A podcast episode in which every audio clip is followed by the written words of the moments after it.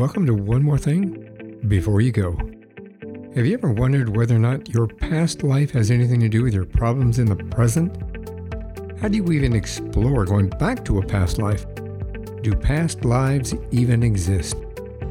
In today's episode, we're going to answer those questions and more when we talk to a clinical hypnotherapist specializing in past life regression. I'm your host, Michael Hurst, and this is That Thing About Traveling Back in Time.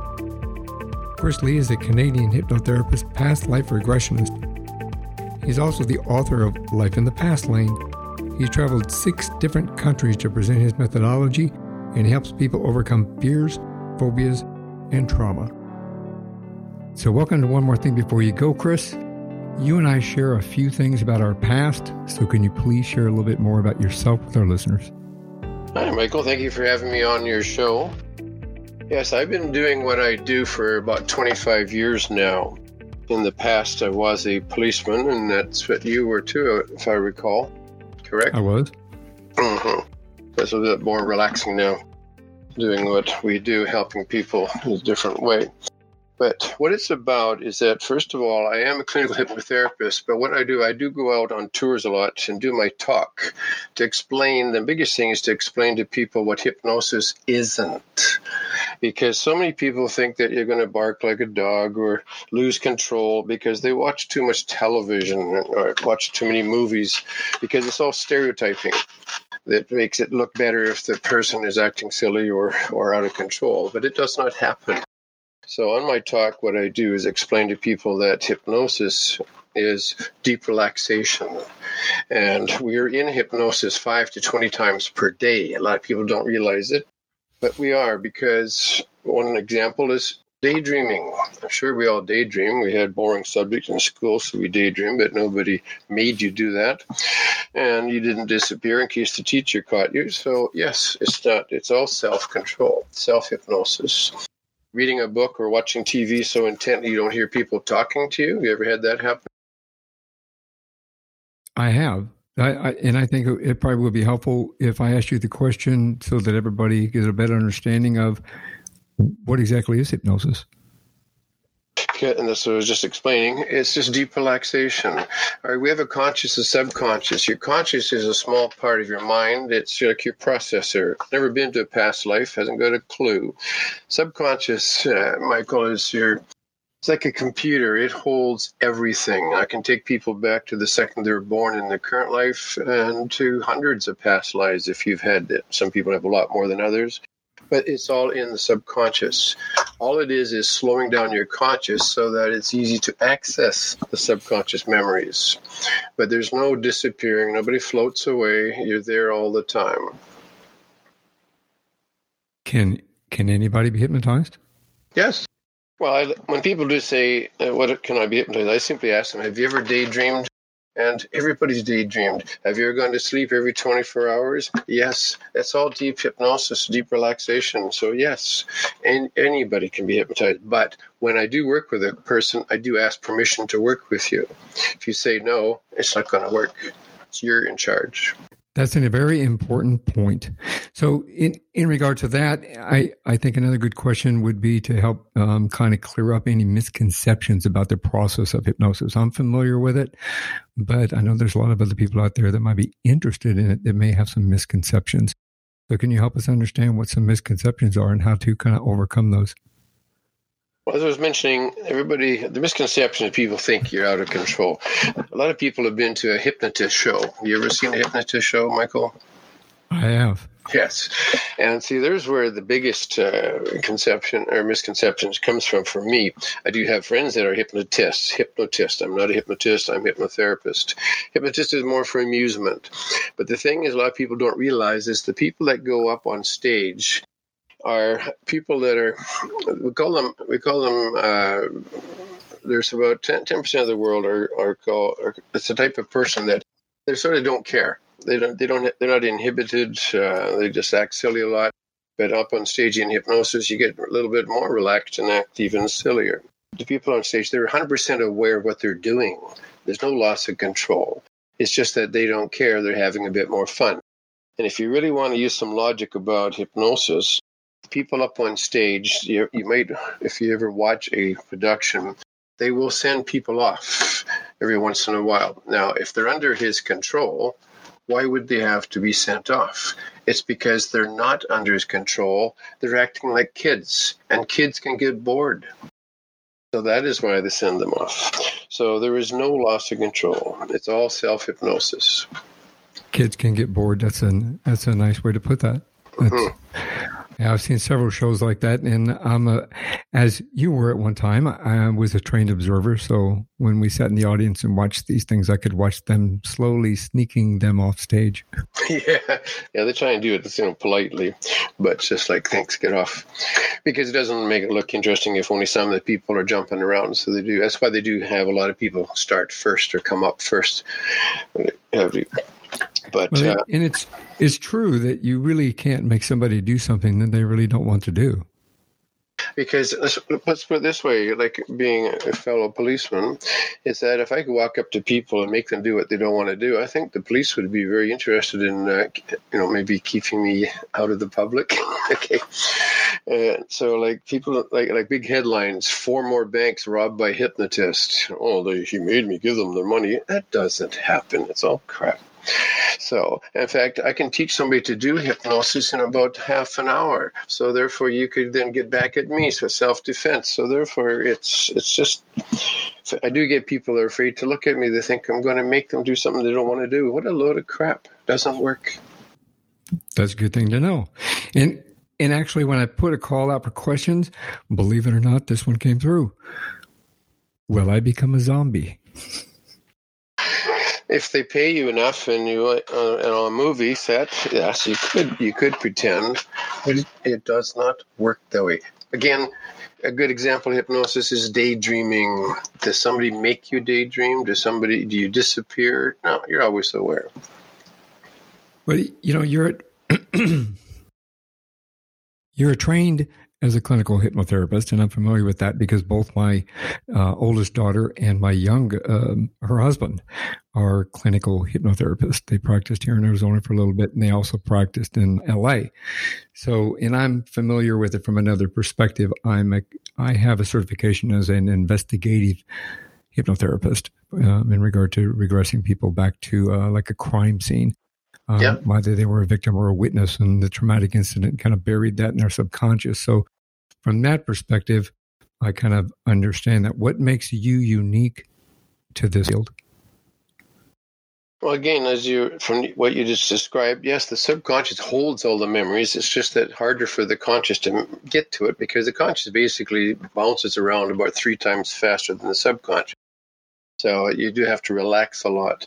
I had somebody remember a combination to a padlock that they hadn't used for about 20 years because they remembered in their subconscious the combination. So that's kind of a cute thing. What it's about, though, is clinical hypnotherapy is using therapy and hypnosis. But one thing I have found when I took my training 25 years ago, hypno- past life was not in the agenda whatsoever. In fact, the teacher did say, "Is anybody interested in just seeing a demonstration?" Well, we were 24 in our class. 24 hands went up, and who wants to volunteer? And everybody's hand came down. we weren't sure who wanted to volunteer. Finally, one of them went up. So I had an open mind, and I thought, I'm going to listen to this because I have felt there's there's something more to this this this life than than uh, you know buying your way into heaven like my parents. Uh, what happened was is that he did, he slowed the girl down and make it short. The story is that she had seen herself as a young boy playing on train tracks in the states uh, the 1930s, and had electric switch even then, and it caught the boy's foot and chain ran over him. And then he, he used another example, and he, she went to and saw herself in her mind's eye as being a woman in her 40s in London, England in 1942, obviously World War II, and there was a bombing raid going on. But the bottom line that got me interested in past life is that the next day she came into class, she said, You know, guys, I've always wondered why I hated trains and thunder. Oh, that's amazing, isn't it? Yes. And she said, it's, it's gone. That's how quick it goes. The unknown noise. Once you know what the noise is and realize it's nothing to worry about, we can let it go. It's just when we don't know. That, I have found out. Sorry. I'm sorry. Go ahead. I have one thing is I have found though is that current uh, clinical hypnotherapy deals with current life. And being as I have found about 98% of our concerns and problems come from past life, therefore current hypnotherapy is not as, you know, valuable. It's past life. And again, as I remind people, you don't have to believe in it. I don't care if you think it's all your imagination, but the bottom line is if you think it's your imagination or past life, your pain will go away. So it doesn't matter if you're not sure about it. Well, and that and that's a I think that's another observation. The things that I've listened to is when the conversation does turn to regressing to past life, quote unquote, um, like there's phobias and obstacles that may present themselves with these people. What kind of things have um, have you run into with those phobias and those obstacles with the, the, the connotation of past life? Well, the main thing is that when somebody, or what I do is I tour, and I have a talk that I do, which is partly what I'm just explaining now. And I have found that when people come to my talk, I keep a lot of stats. About 84% of the people that come to my talk end up booking a session. So I always stay in an area for a few days to do one on one sessions. So 84% book a session from my talk. Before the talk, zero, unless I've been there before. So I do explain it and I let them know is that it's nothing to be afraid of, but it also can get rid of. And do you know anybody that has aches, pains, fears, phobias, and debilitating emotions? Do I? yeah. Yes, I do. Several of them, actually, myself. yes. If we're going to be working on a session soon with you, so you can report how the how that results too. But the main thing again is that it's just that my system is like it's a, it's, it's all basically to do with your body cell memory, uh, Michael. They've proven a few years ago that the AMA, American Medical Association, that people with organ transplants are getting the traits of the person that had that organ. One guy didn't like pizza, loves pizza. Just, just imagine that. Um, make sure you don't get parts from a serial killer. Mm-hmm. Just kidding. They so wouldn't true. do that. but, but, good point. It, Yes, but they do. It does does happen. You don't. Uh, the body's cell memory. This is what those aches and pains are that we have. Your body, your subconscious, is the one that's really in control of your body. Your health and all that is controlled by your subconscious, but it's screwed up by your conscious because it listens to too much junk. And the subconscious just listens to what the conscious tells it or what's in your repetition. But uh, led, from what I gather, though, we're we're here to learn lessons. Uh, you probably heard that somewhere. I have. Yeah. So even people that aren't sure, they figure, well, that makes some sense. But the point I'm making is, is how I've found what I've found about this is that when we come into the human form, because we're normally energy, we have a, a lesson to learn. We figured it out beforehand, but when you come into the human form, we totally do not remember because how would you learn if you had the script in your hand or that type of thing? But what happens is, is that we often, through the years of past lives, many past lives, we often screw them up because if you don't quite remember, and that can happen from just doing something really silly or dying too soon. That does happen. But either way, I have found that the lessons don't go away. And the part, the pain or the ache or whatever happened when you did die, like for example, if you get hung, that is why 40% of my clients come, when they come in, they've got what I call, I gave it a name, I call it uh, turtleneck syndrome. they can't wear turtlenecks or anybody touch their neck. It's because they were hung in that life, and that body cell memory comes along with it. Subconscious keeps it there. You haven't finished the lesson. Here's where we're at, and it holds it. It's very good at holding it. And just like again, the scary noise in the dark. If you're not sure what it is, that noise can keep bothering you. Once you see it, you let it go. So when people see where this came from, for some reason, and I don't know why, I do get people ask me deep questions. When I do get some questions that are too deep, I just simply say, I don't know but I do know how to get rid of them for you. Wouldn't that be nice? So that is what it's all about. I've seen people that have aches or pains they've had for 40, 50 years disappear in a matter of minutes. And that part of it's a, actually a very interesting aspect of the regression because it kind of shows that whatever you do have from your past, whether it be physical or emotional, Um, I agree with you with with the aspect of having to learn lessons within our lifetimes. I personally believe that we live several lifetimes in order to learn what we're supposed to learn to get to a higher level. So, in regard to that, you know, each time we come back, we have to kind of figure out what we're here for, why we're here, um, and how to move past that. So, the concept of bringing forward um, phobias, fears, in physical ailments as well as emotional ailments, I think is a valid point. You know, even I, I think I remember, if I remember back um, a couple of weeks ago, I think it was, I watched a, a program on History Channel, and the program actually had uh, a young man on there that when he was five years old, he kept remembering and drawing pictures of um, of a plane and a plane crashing, and it was a World War II plane. And he kept saying, "This is what happened to me. You know, why are you drawing pictures of a plane crashing? And why are you drawing this? And why are you drawing that?" And he's going, "Because that's who I was." And when they did more and more research, and they found, um, with a little more in depth with him, they took him to a clinical therapist, um, not a hypnotherapist, but therapist, and um, thinking something was wrong with him because at five years old he's drawing plane crashes and bombs exploding everywhere and they're going what's wrong with my child when there was nothing really wrong with the child. They went through a couple of uh, world war ii exhibits and actually walked up and said that's me. And he pointed to a picture of a captain on there. And when they read the story of the captain the captain died exactly how he drew it. Once he understood that knew it, he moved on. Well, basically, how this why this works is because around when we're when we're born, uh, Michael, our conscious subconscious are together. They don't separate till about the age of seven or eight that's when your conscious starts going faster and then it starts learning stuff and we teach our kids stuff that to you know to how to get on with life which doesn't always mean we teach the right things but that's why kids with imaginary friends which is quite common start losing them around the age of seven or eight because logic starts coming in. And when people do have them i've learned long ago is that if you have kids like that don't say it's going to, it's not real ask them for descriptions.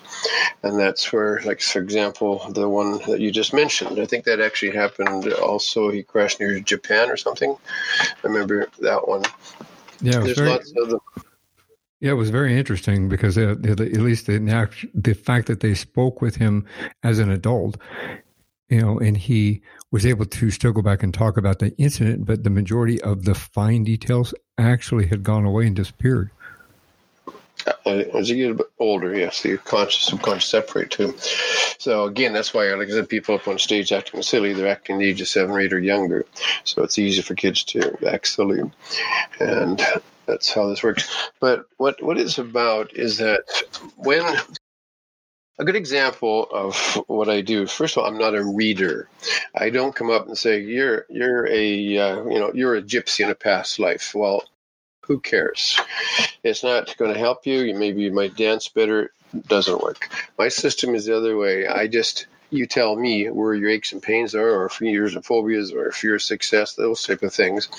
And in a session, I'll cover two to five different things. That's how quick it is. So we just I just have your subconscious take you back to the correct memory that uh, has caused your concerns. And your subconscious is an extremely good computer, it will take you directly to it. In a session, you're just sitting there. There's no link. What's another misconception? Where do I lay down? I say, "Why are you paying me to go to sleep?" Because when you lay down, your eyes are closed, you start going to sleep. Now you sit up. They, just that people think they're going to fall off the chair. No, no. And, oh, one more quick thing: that swinging of a watch. You ever seen or heard of that piece I of have. crap? Yeah, it's crap. How do you see a swinging watch when your eyes are closed? Is way beyond me, and it doesn't work. Just slowing you down. But anyhow, so what happened is is a good example of what I, my system I call it unknown noise. And I'd like to give you a, a little quick story here. I want you to picture, uh, Michael, that you're living alone. It's a dark, spooky, windy night, and the wind's howling middle of the night there's a crash and you jump up and go, What the huh is that? I'm being polite there. And then you hear it again and realize it's just the wind blowing a branch against the window. Later the night, it's another crash, and you jump up and go, What the is that? And you realize it's a different sound. You never heard that before. It sounds a bit scary. That's when, you know, your imagination can run a little amok, you know, like somebody coming to kill me, boogeyman, burglar, that type of stuff. And unless you check it out, most people pull up their bulletproof covers and try and get some protection and hard to sleep. So the next morning, you're going out the door, still windy. You hear that same noise to, off to your left. You quickly look over, and it's a garbage can blowing in the wind. The neighbor's always had a garbage bag, but now he's got a metal one. So you're going to make a profound statement, Michael. It's called, it's a garbage can, plus maybe some adjectives about the stupid neighbor. The next night you're in bed, another dark, spooky, windy night, winds blowing, garbage can falls over again. There's a 50 50, you don't even wake up. But if you do, the noise is the same both nights. But why doesn't it bother you the second night? Because. Well, obviously, you know what it is. Perfect answer. You know what it is. And unless you feel the garbage can's coming to kill you, you would let it go.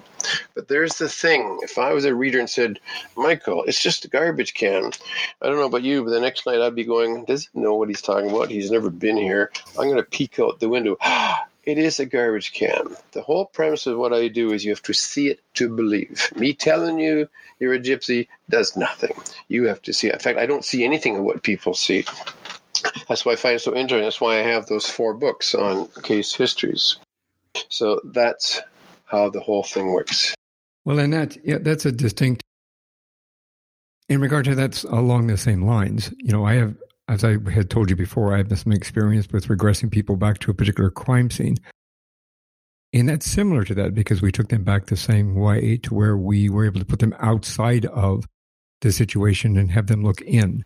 So they're yeah, looking at watching. a TV set, watching in a VCR or a DVD player so that you can stop, hold, uh-huh. pause, rewind, move it forward, give us details, and this kind of a thing. At the time that I was certified for this, it was not acceptable in court. In fact, I don't know whether or not it is now. I don't um, think so. But realistically, it, it gave those people an opportunity to bring out a memory, understand what it is, understand it wasn't going to hurt them anymore, and then they can move forward from that. It also gave us an opportunity to do further investigative need when when the time arose to say, well, if this person saw, let's say, a full license plate or a partial license plate, mm-hmm. then we can move mm-hmm. forward with it, piece all the things together, and, and then still come up with evidence that that would resolve that situation, which was really beneficial to us. So you obviously take people back farther than that. Can you help me understand a little process of taking somebody back to another previous lifetime to, to visit that? How does that work? Well, basically, Michael, all it is again is deep relaxation. I have you sitting in the chair beside me, not across. Some people do that, sitting have people sit across them. Well, that's good for if you're a lawyer or you're a policeman giving them bad news or a doctor giving them bad news. No, I have them sit beside me and do my talk. I have help them slow down a bit, and once we reach the level that they're pretty slowed down, still there, then I simply go to the list. And let's say, for example, it was a wife I had a pain, and oh, one one more thing too a lot of times people have aches or pains and that they say it's not past life. It was my car accident you know a couple of years ago. Well of course it's from that but that triggered it. Our body can heal. Basically a broken bone can heal within about seven weeks but if the pain stays for years later you've triggered that memory. Or somebody scares you in the dark and you say oh they scared they scared me. That's where my fear came. no it was just triggered from there. So what happens is i just simply say that your subconscious now I want your subconscious to take you back to the past life or cause of pain in your shoulder and go to the significant point. I have to add that because if it's a 60 year life, your subconscious will just ramble on. I say the right point, and that'll be where the incident happened. And within moments, then uh, and I don't see anything. I'll just ask questions: Are you indoors or outdoors? You know, what kind of a day is it? What, um, what's going on. I also teach people, like you were just saying, is that um, when you do start off in a past life, you can either start, either you start off looking through the eyes or start watching yourself. There's no rhyme or reason. Now I'll know which one you're doing by a very scientific method. I'll say to you, "Are you looking through the eyes or watching yourself?" so simple it is. If you're in the eyes, I'll just say, "Move outside and watch yourself," because it's easier, as you were mentioning, to watch and and describe that type of thing. Then I'll say, "What's going on?" Boom. It'll always. Now, when I first started doing this, I'm going, "I hope this I hope this working pretty well." Now I just go, "How long?" Long is it going to take before he sees it? And so then within seconds, you'll see himself like lower back on a horse. Oh. And then what happened? Then I don't lead. I don't say, "Did you fall off?" Because that's leading. I'll say, "Then what happened?" Oh, I got scared by you know a deer jumping up, and I flipped on the back, and I landed on a rock. That's where the pain comes from. So I just basically then say, look at that life and just say out loud, "That's a different life. I let it go."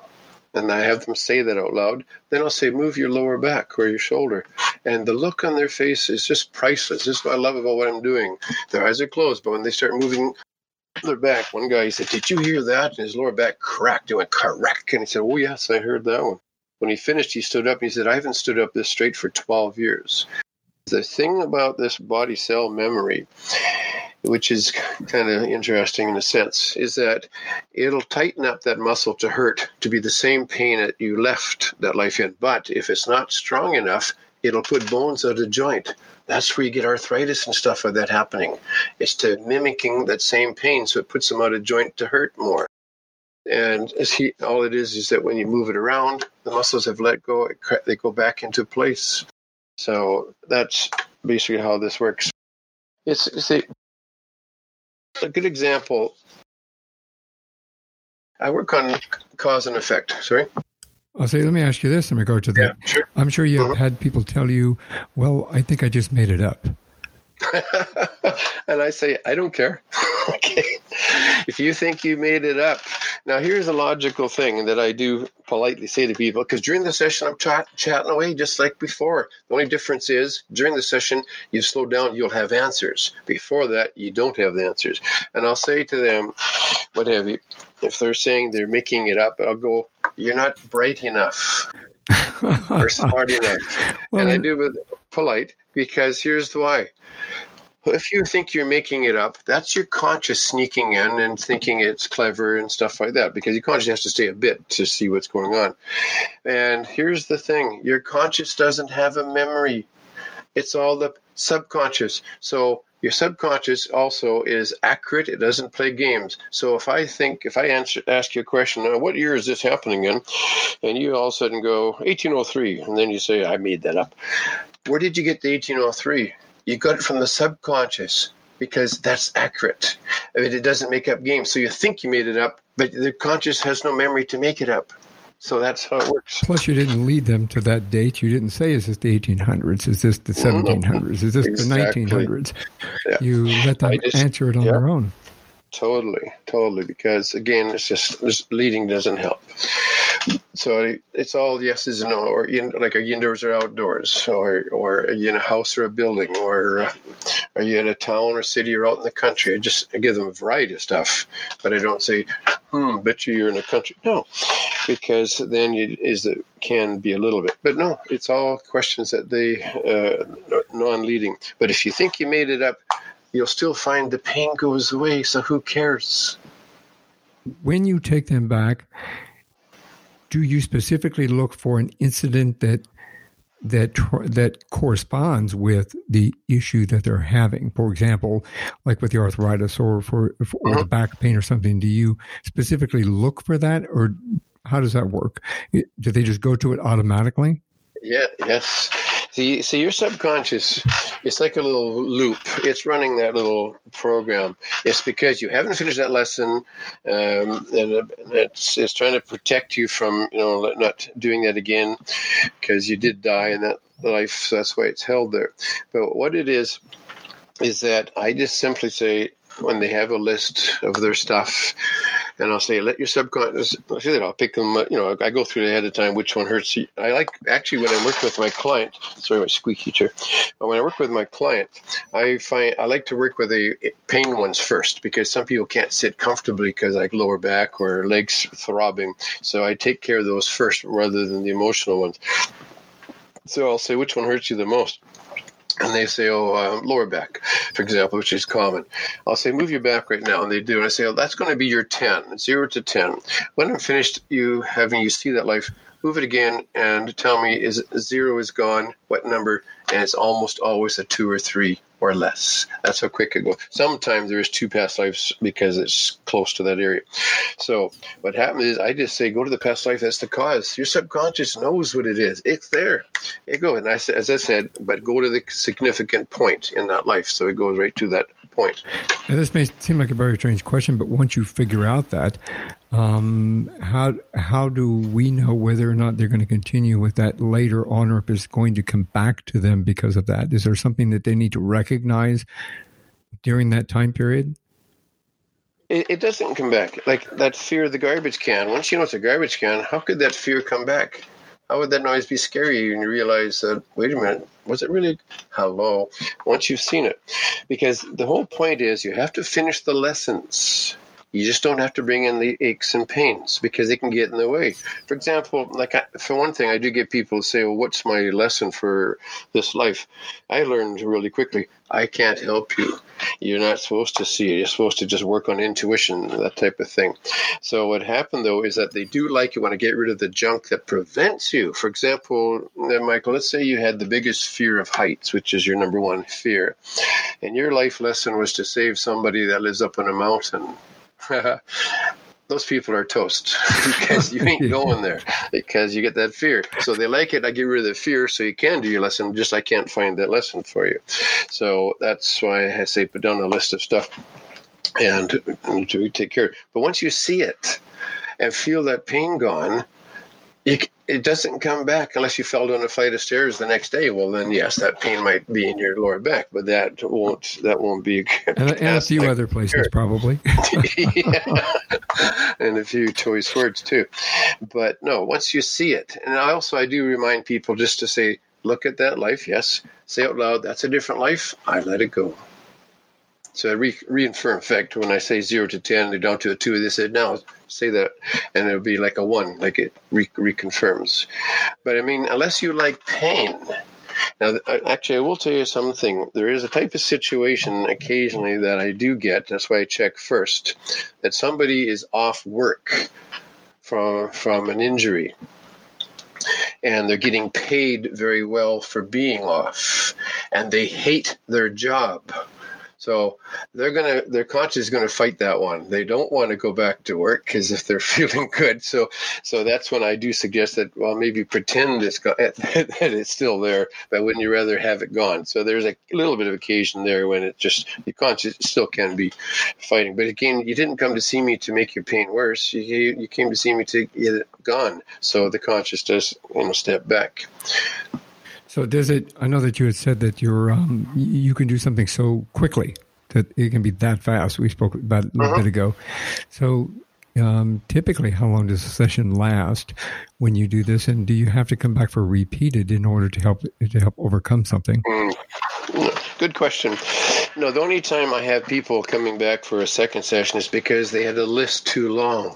A lady in Australia typed out, typed, you know, make smaller t- wording, 32 items. Wow. Well, then I did two sessions, but a lot of times things overlap, especially if it's more emotional, more like, you know, depressed and not happy. Well, gee, Bob, they're about the same thing. So some one life will cause, you know, affect that. But generally it's one. And in a session, it's generally one and a half to two hours, because after two hours, you're getting a little bit uh, attention span. And in that session, I've actually had people see up to 10 past lives. It depends how fast they are and how quick. But on the average, I'll take the average client through, I'd say three to five. And that takes care of that many items there are occasions where stuff overlaps. I had a lady with a pain in her upper shoulders, so got the past life out of the way. And she says there's still something else, just a little bit off to it. So I went to take that one, and she got rid of that. And then she said, "There's an arrow in my back." so took that one. So that was the occasion. Just that the pain, the one pain was stronger and covered masked the other two. Covered the other one up. But so it's amazing. And I do get people, it's interesting, that do come to see me occasionally that said, I got nothing wrong with you. I just came to see what it's all about. Every single person that has come to me and said that within 10, 15 minutes, I'll have at least five items on their list for me to check because they think that what they're doing or what happens that they're, they're stuck with it. A guy was cracking his knuckles when he came in. It drives me nuts. Turned out that he had been in a past life that he was being tortured and they're cutting his fingers off. And what his subconscious was showing him when he cracks them just to check to make sure your fingers are still there. And Wow, there, there's a lot. Another lady came in and she kept clearing her throat. She went, I said, How long have you been doing that? She said, What? See, a lot of people don't realize. Didn't even realize she said, was doing it. Yeah, because it's been so long. I said, clearing your throat. Said, oh, oh, forever. In fact, it does bother some people. Turned out she had died in Pompeii. Remember the the eruption? And a lot of people didn't die from the heat. It was just from suffocating. Suffocation. And she stopped clearing her throat another lady came in. Every, she said, every time I stand up, she says, for the first couple moments, my ankles crack. So I took her back. I said, let your subcon add it to the list. Let your subcon take you back to the past life that's caused your ankle concern. I like saying the word concerned. It's not. It's a little smoother. Turned out, and this is actually not a very pleasant one per se, but she was part of a gypsy family in this neighborhood that caught them trying to come through, and they didn't like them, so they they were going to make her, which she was the uh, youngest gypsy, was about twelve of them, a girl about eight or ten, an example. And they took two horses, unfortunately, and pulled her apart. That's... We weren't very ni- we weren't nice to each other back then. No. But she got up after, and she could not make her ankles crack. Well, that's that part's positive, but but to have a memory like that embedded in your subconscious, that's got to be. Well, that won't affect you. You see, when you do watch this, for some reason, it's, it's not. I do get people. What if I did something bad in a past life? I guarantee you did. If you're an actor in a movie, you're going to play a bad part once in a while. Good part. It's it's all part of the whole thing. The point I have found is that when you go to see it, it's not going to affect you. You're not going to leave my session going, "Oh God, I was a serial killer back in the."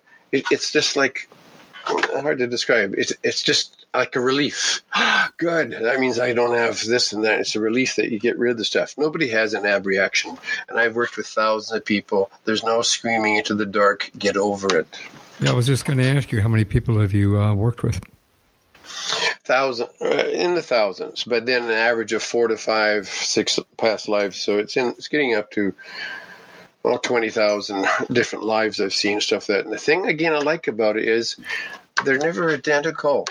It makes it interesting. And I don't know where they're going to go. So that's why it's like, I get a lot of, I do get aha moments. I've had students that said the same thing. I never saw that coming. But once you see it, it's easy to uh, then you know where to take it to let it go but yeah it's it's it's sorry and you've done this in like six countries haven't you yeah, I've actually done my talks in Australia, New Zealand, England, US, Canada, and Mexico. So it's not just limited to one area. This can affect anybody, anywhere. And the, the benefit of what you do, obviously, is to help people understand and to move them forward in their life in a positive uh-huh. way. Exactly. So I work in cause and effect. Have you ever had stress, Michael? Oh, believe me. Everybody, That's listening an un- go, understatement. yeah. Thing is that we're supposed to have stress. A lot of people realize you do have to have some stress, competitive stress, business stress to go forward. You know, a reason to keep going forward. You have to have that. But stress is that little key word or the little cutesy word. People, oh, good stress. Yes the whole thing about life is not is not have stress is to do something about it take care of it but the question i'm going to get, give you here where i'm going or, is when you have stress a lot of people get stress headaches ever heard of that get those occasionally yeah. i get those occasionally and, okay and the people what they do is they take a, a painkiller there's so many silly words that pain killing companies make billions of dollars on and they take a painkiller and it generally clears it up. But the question I ask people is, does that take care of your stress? Never. That just that just masks what's there. Yeah, it's the band aid. My system goes to the cause and gets rid of it. Migraine headaches. Oh, I'd say close to half the world has had at least one migraine, and some have them quite regularly. I've, I haven't, but and they're not a two or three day or a couple hour headache. A migraine is actually about two to four day headache. I don't know if you're aware of that. And uh, it, they're they're quite painful. Sometimes even light daylight can make them worse. There's different um, triggers for people, but what happens is when they take a migraine pill, which I've heard actually from one of my clients, that they were paying between twenty five to fifty dollars each wow. for the pain. Must be gold in there or something. And did it cure them? Never. I have the subconscious show you where it came from and a good example, my, my next younger brother, he had a migraine since he was uh, about 13, 14. When I saw him in 97, 96, 96, did a session with him. He's never had a migraine since because he saw where it came from. It's a lesson to be finished, but it doesn't mean you have to bring the campaign with you. I agree with that. My brother needs to do that. My brother's had migraines for uh, probably the last 20 years. They have um, him on medication for that, but he doesn't do anything other than. I believe in a more holistic and naturopathic approach, and most of my listeners understand that I'm. I manage my rheumatoid arthritis with uh, diet and with meditation and you know some um, alternative methodologies. I don't use any biologics. I don't use any painkillers. Mm-hmm. Even when I got my last surgeries, I had I've had five surgeries actually. Um, during those surgeries, I actually had an order from my doctor. I didn't use any painkillers with it afterwards. So, other than the anesthesia when they put me under, of course, but I don't use painkillers. I think that it just masks it and it doesn't allow you to work through it and doesn't allow you to let it go. It's just uh, it becomes a crutch, and you get addicted to these things. But there are companies out there that uh, do make uh, all these uh, pills and drugs. You might have heard of them. Unfortunately. Yes.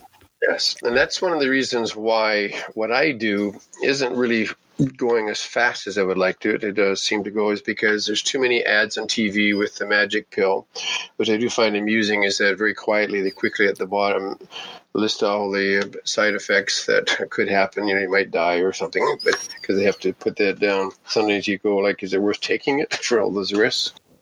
But no, the kind of work I do is basically it's not it's, it's there's no net, there's no pills, no medicine, no unnecessary surgery fact, I've had people cancel surgeries because the pain's gone. Why would you continue with the surgery if the pain is not there and you've healed up?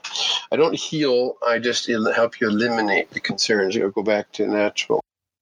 But it, it's, again, cause and effect. Can you share, without any names, can you share one of your most unusual cases? One of the most interesting that I that I in fact when I do my talk I do give some examples. Uh, you know, varies from one talk because I'll remember some new ones. But I often sometimes even uh, you know throw clams up because of the emotion that I get from some of these because it's just fantastic.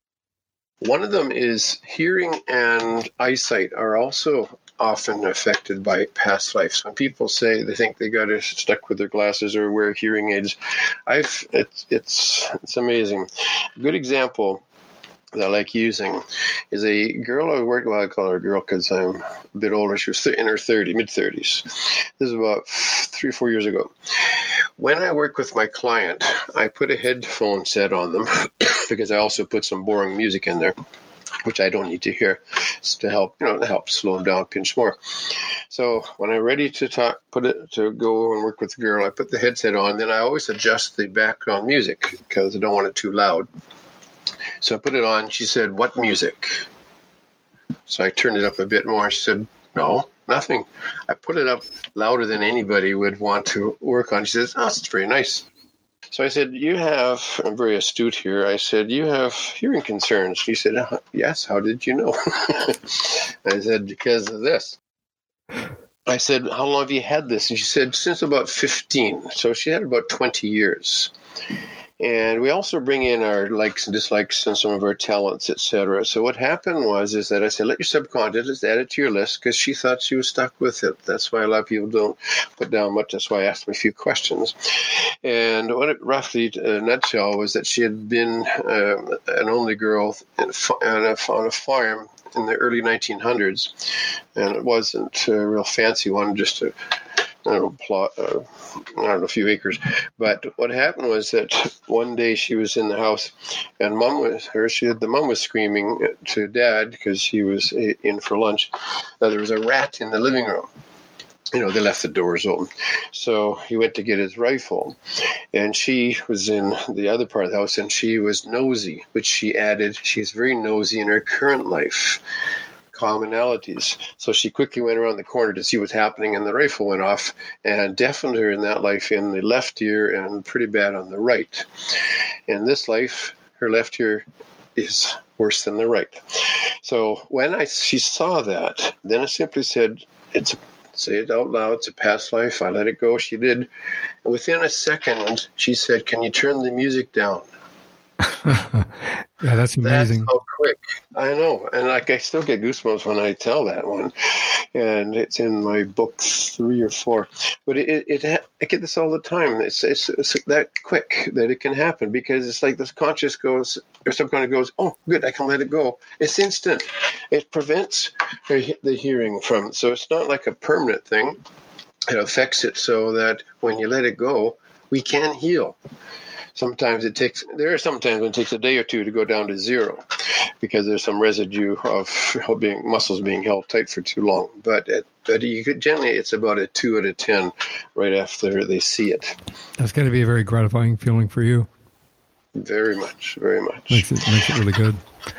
Well I, I think that i think we've learned quite a bit. Is there anything that um, maybe we missed or you think is important for somebody to know if they want to move forward in seeking this type of help Mm-hmm. Well, there, again, there's a lot of different uh, situations, uh, or a lot of people come to me with a 30 letter word of their ailment because they've had enough years to practice learning it. And I just simply say, What's that in English? Because I don't know all these terms and I don't care. Like if you have C1 and C3 or in your back, I say, is it upper, middle, or lower? It's all I need to know because your subconscious doesn't care. But the only big word I bothered to learn is fibromyalgia. Big word. Because a lot of people have it. Two of the five doctors I work with, they, when I told, mentioned about them to them at the time, they just laughed. They said, "When we can't figure out where your pain comes from, we call it fibromyalgia, so you'll feel better." Oh, is that got a really? name for, a name for it? Yes, because they know. Sorry. I said that's amazing. I, I, I yeah. Uh, without without stopping you short, I'm sorry, but it just brought a memory back of mine when mm-hmm. I first got diagnosed with, or prior to me getting diagnosed with rheumatoid arthritis. I had gone to several doctors, and each one of them had told me the same thing. They said, We think you have fibromyalgia. They actually gave me medication that when I went back to the police department, I I had set the bottle down on the my desk, and one of the mm-hmm. firefighters had come in, and we were talking after a call, and he picked up the bottle. He says, "Who's taking it? You taking this?" I said, "Yeah." He said, "Do you realize that as a police officer, you cannot be on duty and take this. You can't carry a gun or drive or operate a motor vehicle safely taking this medication. I said, yeah. Well, they told me I have fibromyalgia and that's supposed to help me. So I had to go find another doctor in order to, to work on it. So that's, I, um, you, oh, yeah. you triggered a memory right there. Perfect. I know. It's because, and when people have fibromyalgia, it's not like everybody in the world has it in their left shoulder. It's different parts of their bodies. It sure enough, when I say let your subconscious take you back to the past life, it'll be an injury that happened in that part of their body. And the success rate for my fibromyalgia clients is basically 100% because that's how simple it is. Another thing that uh, this reminded me of is that cancer. Uh, I can't. I think I had one client came to me about that was that was having that had cancer, but most of the people that came to see me came to see me, and there's about sixty or seventy of them through the years had cancer, but it was gone. But they were told they had a high percentage chance of it coming back. That's again the ache or pain. You don't get rid of it. So every one of those people I worked with, I said, let your subconscious take you back to the past life that caused the cancer that you had, not what you have you're doing right now, because they basically were there because it was gone. Sure enough, that cancer or problem in that life was the same part of their body because we get cancer in different parts. It's not like everybody has cancer in your left, you know, toe or something. And to date, not a single person has ever had their cancer come back. That's amazing. That also should be very gratifying for you, I would assume. Mm-hmm. Yeah, my sister has had cancer twice, and she is constantly fearful. Like yeah. constantly, because the doctors say, "Well, you know, this is the second time you had it, so we think we got everything. So, you know, we're hoping for the best." And so mm-hmm. she's constantly worried about whether or not it's going yeah. to come back. And it's like I keep telling her, you just need to relax. You need to stop thinking about it so much because if you think about it too much, you're going to bring it back because you're thinking about it too much. Totally. It's like, for example, do you ever work at a job that you go to and from the same way every day or every work day and people put their hands up? Yes. You ever had a time that one day you're going home and, and you pull into the driveway and you go, oh my God, how did I get here? I was going to stop and get some groceries or something. You daydream, but your subconscious drove you there because, and I said, well, hmm, you ever wonder if maybe you ran over somebody? I always check the wheel wells. So I laugh and tell them a joke. Or, but yes, you stop the stop signs and the red light because the subconscious works on what you tell it or or a, or a memory or repetition. That's why your jobs become easier is because you've done it enough times, not because you're clever-ish, but because you've done it enough. So yes, if you put in a little piece of junk that don't talk to Johnny because he's got a cold, you're going to catch that cold. Your subconscious, which is controlling your body, goes on that. It can heal you, but oh, I got to listen to what what that person said. Oh, you're talking to somebody with a cold. You're going to catch that cold. That is a load of crap. Or how about when I remember one time I said I've never had an accident for so many years or something, and they said, "Don't say that. You're going to have one." Well, what a piece of crap. What happened is, is you've now put that you could put that fear into a person, and they no longer drive comfortably reacting normally. They're now got that fear of death or they're going to have an mm-hmm. accident. So they're not going to, so they're driving, hoping, waiting for it to happen. You cause your problem. Get, it's amazing the, the stuff that we catch on. But like one of the, there is one type of person that can be a little bit harder to work with is, I'm going to give you the name.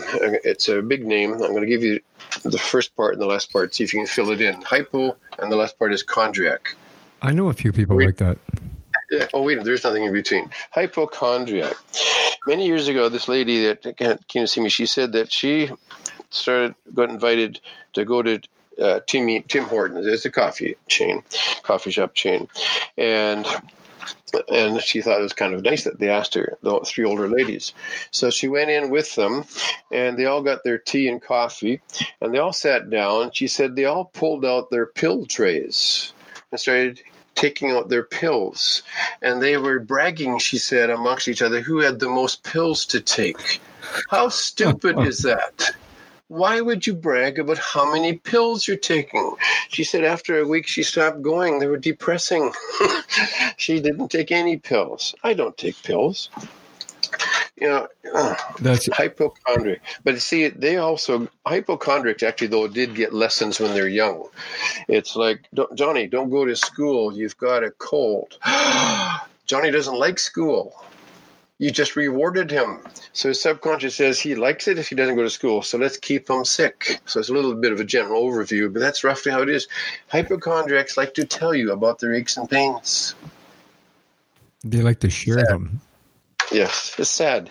I can look at Facebook and I'll see people that put down, "Oh, I got a kind of they're cold again." And within about an hour, there's about twenty people that put down, "I'll, I'll pray, I'll send you healing and take some chicken soup." And I would be embarrassed at putting that in there. Well, unfortunately, I also see people that are doing that that are very, very, very lonely, and they feel that mm-hmm. that's the only way they can get attention yeah, that is well. That's what it's all about. Yes, attention, yeah. but it's the it's the poor attention. No, go get a hobby. Go get a hobby. Well, Brag about your hobby. Speaking of hobbies and and work, you've written four books. Can you tell uh-huh. me just a little bit about them? Well, what it is is that I the first book I wrote, and I gave it a cutesy title called "Life in the Past Lane," a bit of a takeoff from "Life in the Fast Lane," and it's just basically case histories. And I thought I was just going to write one book, so there's a mixture of them in there, including some arthritis or and and uh, syndrome, a few variety. Then I realized that I wanted to put in fears and phobias. Well, it wasn't going to fit in that book because it already was over 100, 100 and some pages. So I ended up put, making a second one, Life in the Past Lane, Fears and Phobias. Then the third one, Life in the Past Lane, Aches and Pains. And the last one, the fourth one, there's two more coming, Life in the Past Lane, Crimes Against Humanity. That one is more, and it's also red because just sort of the color is significant. It has to do with serial killers, Jack the Ripper, dungeons, uh, World War II atrocities, stuff like that. So it's not just for the the you know the uh, scare factor or something. It's actually to show you why we get stuff from our past lives because we weren't nice to each other.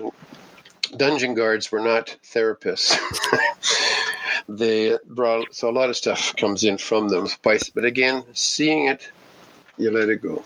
Yeah, history has been cruel when you look mm-hmm. back upon history and see what we've actually done to people, human beings, actual human beings, it's amazing that they were able to accomplish that and do that and bring that kind of pain and anguish mm-hmm. to people. Fears and phobias. I've actually taken care of 141 different fears and phobias. Now, a lot of them are ones of. But here's a quick question, maybe for people listening. What do you think is the four most common fears? I personally think they're probably height and uh-huh. darkness and being left alone. Okay. The last two are way down the list, but but number one is heights. Fear of heights is number one. Number two is claustrophobia. Number three is fear of success. And uh-huh. number four is deep water. I never would have thought about fear of success. You wouldn't think about that. I've always been a success driven individual, so that has never crossed yeah. my mind. Perfect. It does sound a little different. Like the other ones are more tangible, like darkness and stuff like that. But fear of success. What happened basically is that in the past, when you had a lesson to learn, let's say you're supposed to be in like maybe you were rich or or prince or king or something, or or shop owner or something, and you're doing really well, but somebody in those days decided to kill you and take your money and stuff because they didn't have CSI in those days, so they'd get away with it. And if this happens a couple of times, your subconscious goes, and the lesson's not finished, obviously, your subconscious goes, don't get too successful. You're going to get killed. Now, what happened is that some of these people with fear of success will even admit they do self sabotage. They're starting to get too healthy, or, or too, I'm sorry, uh, wealthy, and they start making silly silly decisions. A guy I worked with years ago, he had he had made almost on the side in the stock market almost a million dollars, and he started getting worried about it. Started making, he said, the stupidest decisions, and he almost lost it all. Sure enough, he had been a couple lives where he was killed for being rich, and he let it go. The whole point again on this, Michael, is it's lessons to be finished but you don't have to bring in the aches and pains and fears and phobias. Things like depressions and jealousy and anger, all of those are past lives. That is why therapy generally doesn't help you because therapy almost always works on current life. So if nothing in your life that's caused it, they're not going to help you fix it. That's why you. it's it's to do with like a good, a good example. Let's say you have a fear of heights, Michael and let's say you had 100 past lives. If you're a betting person, what's the odds that your fear of heights started in this life? 100 to 1, it didn't. I agree if that. your therapy says go back to you know when you're younger and why you hate your parents or whatever those silly things, it's never going to help. That's what I do. Find where it came from, and as I said, it's it's it's amazing stuff. A funny one is actually birthmarks. I forget about mentioning that, but uh, somebody asked me the other day on the on the other show, and he he he even actually knew. He said, "I bet it's called death marks." okay. death marks. yes, it is. Because they're marks from where you got shot or killed or stabbed, burnt. They're all de- uh, death mark. What happened? Actually, though, an interesting uh, thing is at one talk, this lady said, I, I think it's hereditary. And says, why? And she said, well, I have a birthmark in the back of my neck. My two sons have the same one. Now I said, well, that's certainly argument for hereditary, but I knew I was having a session with her. So I said, let's wait. So in the session, I said, let your subconscious take you back to the past life that will explain the common birthmark with your sons. Sure enough, she went, oh my God, we're all in the same soul group. We do have a soul group, we work together. And she said, we are all in an army and back a few hundred years ago, and we all got executed the same way, a bullet in the back of the neck, the back of the head. So that That's explains. amazing. And they all came together in this life. Yeah. Well, basically, think of it like a like if you're like if you have a, a play and you got ten actors, and then the next year you do another play. So basically, you're still there, maybe different roles. So and when somebody from your soul group does come in, I do take people back to their soul group so they can see who's in there and, and that type of thing and what have you. But some you won't recognize it because they haven't come into your life yet or they are and you're not supposed to know that they're from your soul group because you, if you did know they were from they were from your soul group, you wouldn't take them as seriously but you'll recognize. You ever you ever meet a bunch of people and you go, that person over there seems like I've known them all my life, and I've just met them. You ever had that? Yeah, I have had that. So has my wife Yeah. and both of Yeah. our children. My um, young oldest daughter and my wife um, have come to find out that in a past life they were sisters. They thought it was funny that they came back as mother and daughter. Oh, it's my my wife, the one Debbie you just t- said hi to. She's been my mother, father, brother, sister. We've we've done lots of different roles. It's to learn different things. Sometimes you might have the same. If your lesson's really not finished, that same one might play the same role to help finish it. But yeah, we've we've done different roles. You can you can work through all your family issues that way. Well, again, you're working. Let's put it this way: you're, you're working to help each other. You don't quite know they're from your soul group, but it's easy to work with them if they're part of your family or a close friend. It's somebody on the other side of the world, it'd be kind of be stupid because how are they going to help each other? So yes, it generally is, but it's not everything. Like my parents in this life were not from my soul group. We do sometimes go in to help. It's only, we, we mix. Sometimes we go into another soul group bunch to help them and interact because again you can't have you know if you have like 50 people on a play and you only got 10 you're going to mix around but for some reason we seem to work it out ahead of time and then leave it up to s- s- luck okay Luck, luck or Mother. Nature or the universe or the free will the free will. Exactly. Mhm. Yeah. Um, where can somebody find your books? Well, a few stores carry them, but the easiest way really to do it is to email me. In fact, I've got a special on, and I just say to the people that email me to mention that they heard about it on your show. And what it is is that, and I can send you the info. One book, ten dollars. Two books, if you buy two of them, it's fifteen. Three of them is twenty. If you buy all four, it's 25. Plus, if you get all four, I include a CD of Relaxation Plus in there. And to get hold of me, it's it's my just email me cl obviously from Chris Lee cl at past life rap past life rap the R A P sounds like rapping, but it's actually regression and progression. Just so it's easier to spell. dot com. And I'll have all that information in the show notes and on my website. And um, that answers my last question about how someone can get in touch with you if they're interested in your service. So you have a newsletter that goes out, correct? Yeah, monthly, monthly newsletter. Tells me where I'm going and stuff like that. And I always generally put in at least one case history. Or some of my students, well, graduates, often uh, I'll put in some of their uh, case histories because we share, because they will see stuff I've never seen and vice versa.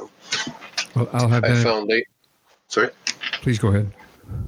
I also found that you can talk to your past lives and ask them questions. So that's a little thing we're always learning as we go along. One more thing, though, is I actually teach people this.